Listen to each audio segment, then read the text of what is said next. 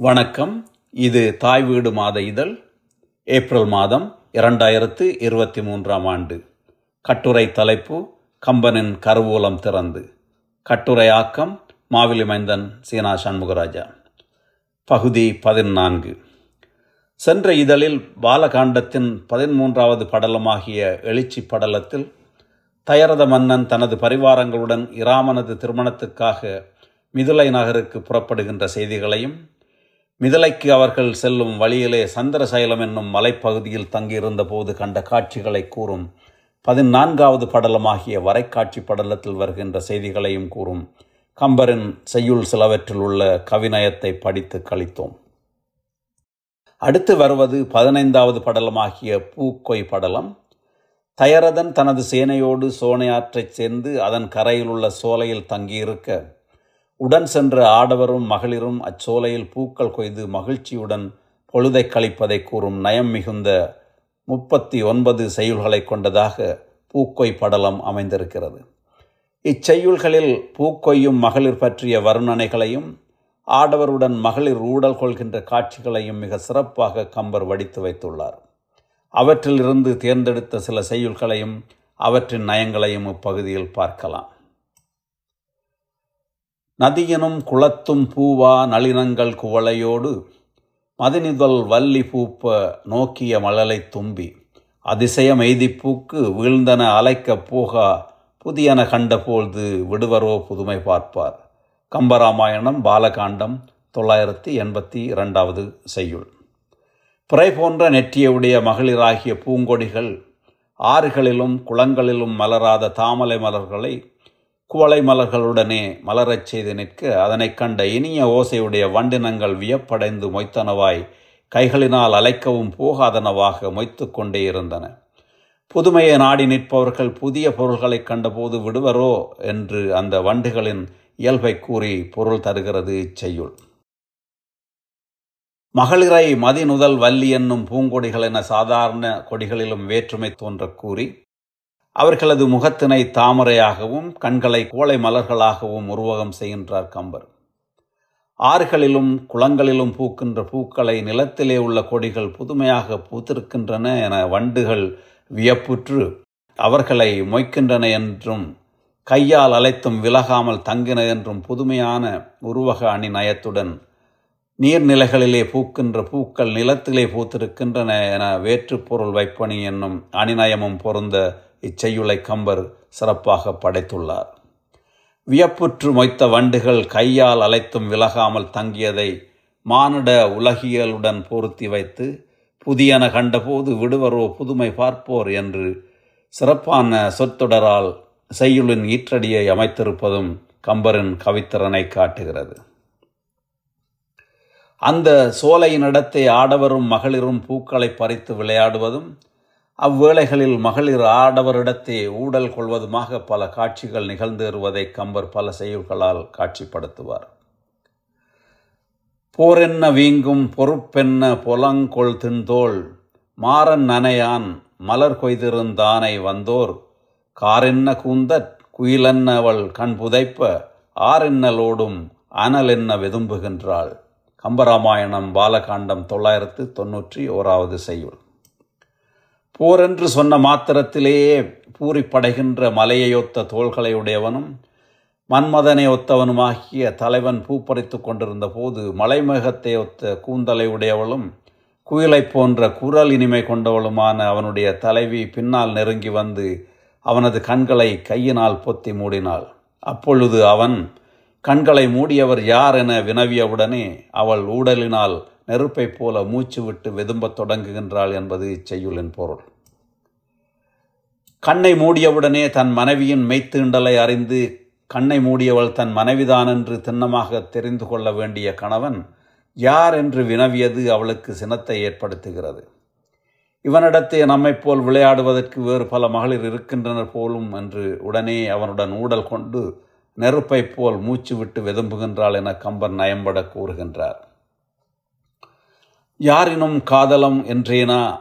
ஊடினால் யாரினும் யாரினும் என்று திருக்குறள் ஆயிரத்து முன்னூற்றி பதினான்கு அதிகாரம் புலவின் உணுக்கம். என்னும் இத்திருக்குறளை இச்செய்யுளுடன் ஒப்பு நோக்கலாம். உன்னை தவிர வேறு யாருடனும் நான் காதல் கொள்ளவில்லை என்று கூறினேனா? அந்த யார் என்பவர் யார் என கேட்டு என்னோடு ஊடினாள் என்னும் திருவள்ளுவரின் கவிநயத்தோடு கம்பரின் கவிநயம் ஒத்திருப்பதை இச்செயலில் காண முடிகிறது. பொறுப்பன்ன தோல் மாறன் நனையான் காரென்ன கூந்தல் குயிலன்ன அவள் அழலென்ன வெதும்பல் என இச்செய்யுள் முழுவதும் உவமை அணி நயங்கள் பொலிந்து காணப்படுகின்றன.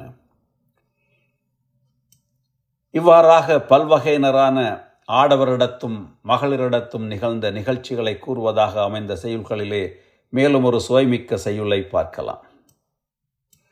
யாழொக்கும் சொற்பொன்னனையாளோர் இகல் மன்னன் தாளத்தாளால் ஆழ்ந்த மனத்தால் தளர்கின்றாள். ஆழத்துள்ளும் கள்ள நினைப்பாள். அவன் நின்ற சூழற்கேதன் கிள்ளையை ஏவித் தொடர்வாளும். கம்பராமாயணம் பாலகாண்டம் தொள்ளாயிரத்து தொன்னூற்றி ஏழாவது செய்யுள்.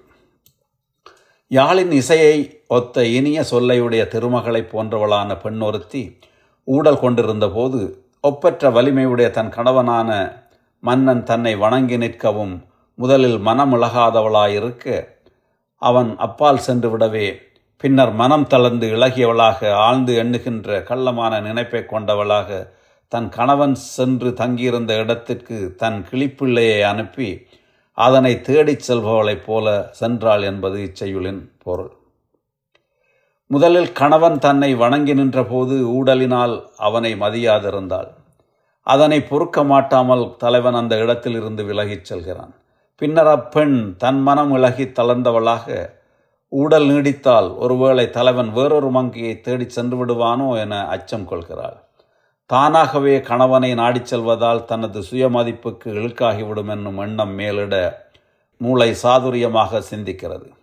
முதலில் தனது கிளியை அவனுள்ள இடத்துக்கு அனுப்பிவிட்டு அதனை தேடிச் செல்பவளைப் போல தலைவன் உள்ள இடத்துக்கு தலைவி சென்று ஊடல் தணிப்பதற்கு மறைமுகமாக வழிகாண்கின்றாள் இவ்வாறு கம்பர் மனித மனங்களிலே ஏற்படுகின்ற உளவியல் வடிகால் மாற்றங்களை அழகாக இச்செயுளில் பதித்துள்ளார். பூக்கொய்து விளையாடி பொழுதை போக்கிய ஆடவரும் மகளிரும் புனல் விளையாட்டில் மூழ்கி கழிப்பதை அடுத்து வரும் பதினாறாவது படலமாகிய புனல் விளையாட்டு படலத்தில் முப்பத்தி இரண்டு செயல்களில் கம்பர் எடுத்து வருகின்றார். ஆண் யானைகள் பெண் யானைகளோடு வருவதைப் போல ஆடவரும் மகளிரும் நீர்நிலைகளை நோக்கி வந்து நீரில் மூழ்கி விளையாடுகின்றார்கள். மகளிர் நீர்நிலைகளில் இறங்கிய போது காணப்பட்ட காட்சியை கம்பர் இவ்வாறு வருணனை செய்கிறார். மையவாம் குவளையெல்லாம் மாதர்கண் மலர்கள் பூத்த கையவாம் உருவத்தாத்தம் கண்மலர் குவளை பூத்த செய்யதாம் அறைகளெல்லாம் தெரிவையர் முகங்கள் பூத்த தையலார் முகங்கள் செய்ய தாமரை பூத்தவன்றி. கம்பராமாயணம் பாலகாண்டம் ஆயிரத்து பதினைந்தாவது செய்யுள். கருமை நிறம் பொருந்திய குவளை மலர்கள் எல்லாம் அங்கே உள்ள மாதர்களது கண்மலர்களைப் போல பூத்தன. அம்மகளிரது கண்கள் அங்கே மலர்ந்துள்ள குவளை மலர்களைப் போல தோன்றின. செந்தாமரைகள் எல்லாம் மடந்தேரின் முகங்களைப் போல பூத்தன. அம்மாதர்களுடைய முகங்கள் எல்லாம் செந்தாமரை மலர்கள் போல் விளங்கின. இவ்வாறு கம்பர் உவமையையும் உவமானத்தையும் ஒன்றிற்கொன்று மாற்றி இச்செயுளில் வைத்திருக்கும் வேறுபட்ட உவம உத்தியை புகழ் பொருள் உவமை அணி என்பார்கள். இதனை இதரேதரம் என வடமொழியால் அழைப்பர். நீர்நிலைகளில் நீராடும் மகளிரின் விளையாடல்களை கூறும் செய்யுள்களில் மேலும் ஒரு செய்யுள் வருமாறு. வண்டுணக் கமலம் சுண்ணம் வாசனை நாணத்தோடும் கொண்டெதிர் வீசுவாரும் கோதை கொண்டோச்சுவாரும் தொண்டை வாய் பெய்து தூ நீர் கொழுனன் மேல் தூகின்றாரும் புண்டரீக கை கூப்பி புனல் முகத்திரைக்கின்றாரும் கம்பராமாயணம் பாலகாண்டம் ஆயிரத்து பதினேழாவது செய்யுள். வண்டுகள் மொய்த்து உண்ணும்படி நறுமணம் வீசுகின்ற வாசனை சுண்ணத்தை நறுமணம் வீசுகின்ற தைலத்துடன் கஸ்தூரியையும் கொண்டு ஒருவர் மீது ஒருவர் தூவுகின்றவர்களும் மலர் மாலைகளை ஒருவர் மேல் ஒருவர் வீசுகின்றவர்களும் தூய நீரை எடுத்து நீரை தூவுகின்ற கருவுகளின் வாயிலே சேர்த்து தமது கணவர்களின் மேல் தூவுகின்றவர்களும் தாமரை மலர் போன்ற கைகளினால் நீரை அள்ளி மற்றவர்களின் மேல் சொல்கின்றவர்களுமாக ஆடவரும் மகளிரும் புனல் விளையாட்டி கழிக்கின்ற இவை போன்ற பல காட்சிகளை கம்பர் வர்ணித்து காட்சிப்படுத்துகின்றார். புனல் விளையாட்டில் ஒருவர் மீது ஒருவர் சுண்ணம் முதலியவற்றை தூவி வீசி விளையாடுவதை கண்ணி கொண்டெறிய வஞ்சி கால் தளர்ந்தசைந்து சோர்வார் சுண்ணமும் சாந்தும் வீழத் தொழுதனர் இறந்து நிற்பார். ஒன்மலர் மாலையோச்ச ஒசிந்துகண் புரள ஒல்கி வெண்ணையிற் குலைந்து நிற்பார் வேட்கனார் ஆயனாரே என்று. சிந்தாமணி ரெண்டாயிரத்தி அறுநூற்றி ஐம்பத்தொன்பதாவது பாடல். சிந்தாமணியில் உள்ள செய்யுளோடு கம்பரன் இந்த செய்யுளையும் ஒப்பு நோக்கலாம் இவ்வாறு புனல் விளையாட்டில் ஈடுபட்டு கழித்து மகிழ்ந்து இயற்கையோடு ஒன்றி வாழும் மரபு பழந்தமிழர் வாழ்வியலில் காணப்பட்டதை சங்க இலக்கியங்களும் எடுத்து காட்டுகின்றன.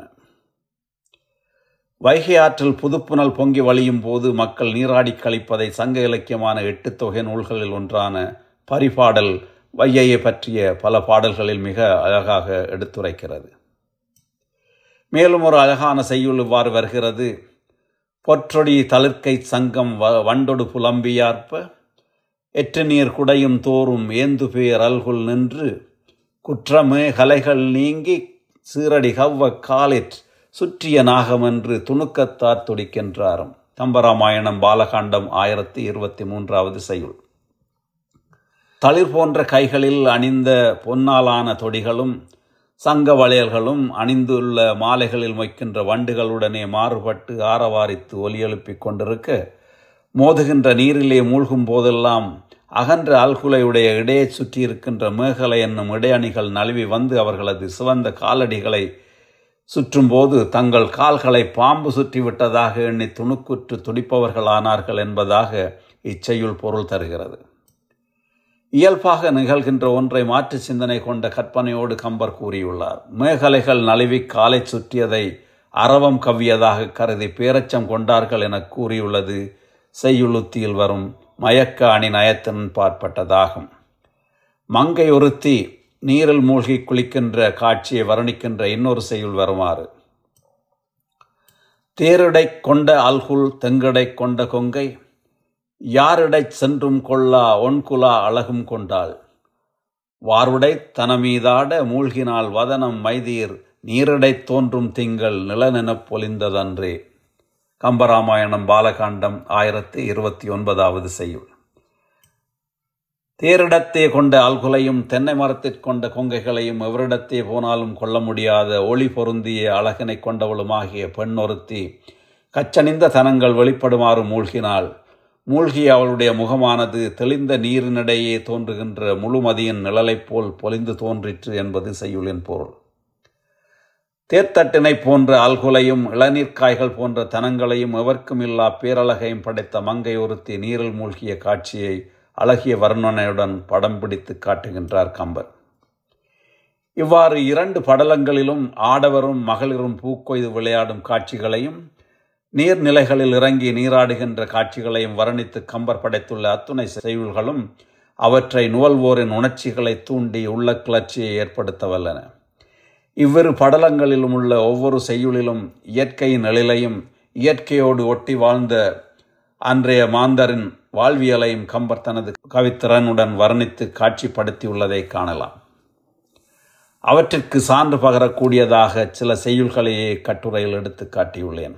இதனை அடுத்து வரும் படலங்களிலும் நாம் நயந்து சுவைக்கக்கூடிய செய்யுள்கள் அடங்கிய கம்பனின் கவிநயத்தை அடுத்த இதழில் எடுத்து வருகின்றேன். கட்டுரை வளரும். நன்றி. வணக்கம்.